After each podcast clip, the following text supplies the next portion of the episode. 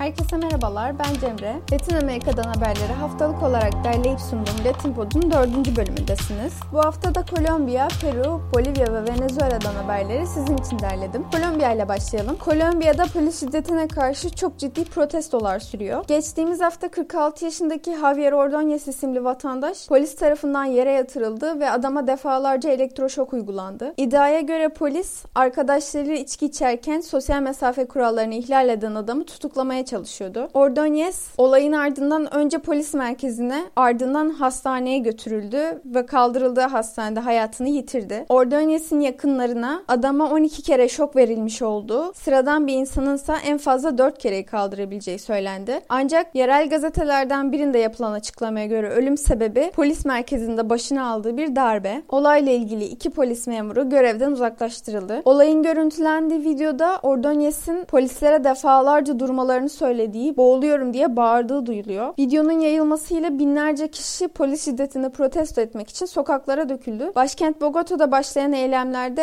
en az 10 kişinin hayatını kaybettiği bildirildi. Bu eylemlerde protestocular acil eylem komutanlıkları dedikleri aslında bir çeşit polis merkezi olan yerlere de saldırılar düzenledi. Savunma Bakanı konuya ilişkin yaptığı açıklamada ölenlerden 5'inin vurularak öldürüldüğünü söyledi. Faillerin yakalanmasını sağlayacak bilgi aktarabileceklerin ödüllendireceğini de ekledi. Bogota Belediye Başkanı Claudio Lopez ise kabul edilemez polis şiddeti olarak nitelendirdiği olayı kınadı. Ancak protestoculardan da vandalizm ve şiddetten kaçınmalarını istedi. Attığı bir tweet ile polisin protestoculara ateş açma etkisinin olmadığını, polislerin ise talimatlara uymadıklarını söyledi. Protestolar Bogota'da başlamıştı ama Kolombiya'nın diğer büyük şehirlerine de yayıldı ve olay sosyal medyada da büyük yankı buldu. Aslında George Floyd'un öldürülmesinin ardından başlayan siyah hayatlar değerlidir hareketine bir göndermeyle bir etiket açtılar. Kolombiyalı hayatlar değerlidir diye çevirebiliriz. Bu etiketle polis şiddetinin videosu defalarca paylaşıldı. Saydan korkunç bir video bu arada ve George Floyd'un öldürüldüğünü gördüğümüz videoya da çok açıdan benziyor. Protestoculardan biri bu sadece poliste değil yönetimin genelinde gücün sistematik olarak kötüye kullanılmasının bir sonucudur. İnsanlar Covid-19 onları öldürmezse hükümetin öldüreceği gerçeğinden bıktı dedi. İnsanların bu kadar bıkkın olması boşuna değil aslında. Ordonez'in öldürülmesi ilk şiddet olayı değil Kolombiya'nın. Covid-19 salgını sırasında da en az 45 kişinin polis, paramiliter güçler ve organize suç grupları tarafından öldürüldüğü bildirildi. Uluslararası Af Örgütü de olaya dair bir açıklama yayınladı sitesinde. Bu metinde bu olayda kullanılan silaha benzer ölümcül silahların kullanımının ancak buna dair eğitimden geçmiş polis memurları tarafından yapılması gerektiği söyleniyor. Bunun yanında bu silahların kullanımının memurun hayatı ciddi ve yakın tehlike altındaysa ancak mümkün olabileceği söylenmiş. Sunulan başka bir kriter ise memurlara çok ciddi gözetim ve hesap verilebilirlik şartı konulmuş olması. Bu koşullar sağlanmamışsa bu silahların kullanımının durdurulması gerektiğini söylüyor af örgütü. Yapılan açıklamada orantısız polis şiddeti de kınandı. Ayrıca metinde yapılan başka bir vurguda kişi etkisiz hale getirildikten sonra bile kişiye şok uygulanmış olması. İkinci haberimiz Peru'dan. Peru Devlet Başkanı'nın görevden alınma ihtimali doğdu. Peru Kongresi Peru Devlet Başkanı Martin Vizcarra'ya karşı görevden alma prosedürünün işletilmesine dair ilk adımı attı. Cuma günü kongrede yapılan oylamada 65'e 35 evet oyu çıkmasıyla soruşturmanın başlatılmasına karar verildi. Vizcarra kamu fonlarını kötüye kullanmak ve bunu örtbas ederek adaleti engellemekle suçlanıyor. Bu oylama nereden doğdu? Aslında kongreye yeni ses kayıtları sunuldu. Şimdi zaten soruşturma altında olan bir anlaşma, bir sözleşme vardı. Bu sözleşme dahilinde bir şarkıcıya 49.500 dolar değerinde bir ödeme yapılıyor. Ödeme yapılmasının nedeni ise kültür elçisi olarak çalışması ve hükümet yanlısı konuşmalar yapması. Şimdi sızdırılan ses kaydında da devlet başkanının bu anlaşmaya dair detayların soruşturma yürütenlerden gizlenmesini istediği duyuluyor. Tabii ki muhalefet Peru halkı ekonomik olarak bu kadar kötü durumdayken bu kadar yüklü bir ödemenin yapılmış olmasını israf olarak değerlendiriyor. Vizcarra suçlamaları da istifa etmeyi de reddetti ve tüm bunların kendisine kurulmuş bir komplo olduğunu iddia etti. Yaptığı açıklamada kongre başkanı neden üst düzey askeri yetkililerle iletişim kurdu ve hatta görevi devralacak sahte kabineler planladı. Bu bir komplo dedi. Devlet başkanının görevden alınıp alınmayacağı önümüzdeki günlerde yapılacak olan görüşmelerden ve oylamadan sonra kesinleşecek. Yapılacak oylamada eğer 130 aydan 87 oy Vizcarra aleyhine çıkarsa devlet başkanı görevden alınacak. Bu arada Vizcarra'dan önceki devlet başkanı da yolsuzlukla suçlanmıştı ve ardından istifa etmişti. Onun kariyeri de böyle bitmişti. Vizcarra eğer görevden alınmazsa bir sonraki sonraki seçimlere katılmayacağını da açıkladı. Üçüncü haberimiz Bolivya'dan. Human Rights Watch isimli insan hakları örgütü bu hafta Bolivya'daki geçici hükümete dair bir rapor yayınladı. Bu rapor Anyez hükümetinin hukuk sistemini Morales'e karşı bir silah olarak kullandığını iddia ediyor. Morales daha önce güvenlik güçlerinin baskısıyla istifa etmişti ve Meksika'ya kaçmıştı. Kaçması aslında şöyle oldu. Ekim 2019'da Bolivya'da seçimler gerçekleştirildi ama bu seçimlere hile karıştırıldığı iddia edildi uluslararası gözlemciler tarafından.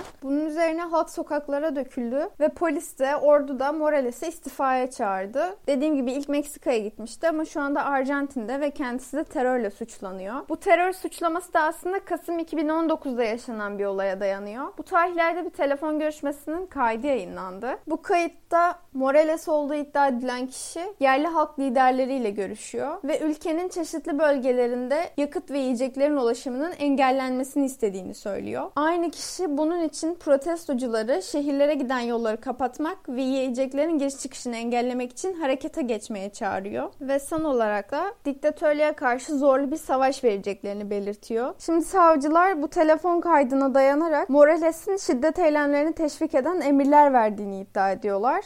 Human Rights Watch'un iddiası ise şu. Morales'e karşı yapılan suçlamalara gösterilen kanıtlar ki bu da sadece bir telefon kaydı başka bir kanıt olmadığını söylüyor. Savcıların iddialarını desteklemek için yeterli değil. Şimdi Morales'in terör suçlamasıyla yargılanmasının yersiz olduğunu iddia ederken Human Rights Watch bir de üstüne Anyez hükümetinin Morales destekçilerini bastırmak için hukuk yoluyla onları terörist ilan ettiklerini söylüyor. Rapora göre Morales'le bağlantılı yüzden fazla kişi yasal saldırı altında. Öyle ki Morales'le sadece telefonla konuşmuş kişiler bile teröre destekle suçlanıyorlar. İnsan Hakları İzleme Örgütü aynı zamanda Morales yönetimi sırasında adalet sisteminin bu sefer de Morales'e muhaliflere karşı kötüye kullanıldığının örneklerini buldu. Son haberimiz Venezuela'dan. Venezuela Devlet Başkanı Maduro, ülkenin kuzeybatı kıyısındaki petrol rafinerilerine bombalı saldırı planlayan bir ABD casusunu yakaladıklarını bildirdi. Yaptığı açıklamada casusun özel silahlarla aynı zamanda yanında büyük miktarda nakit ve başka bir takım eşyalarla yakalandığını söyledi. Yapılan açıklamalara göre casus terör suçundan yargılanacak. Bu haftalık Latin Amerika'dan sizlere aktaracaklarım bu kadar. Haftaya yeni gelişmelerle görüşmek üzere, hoşçakalın.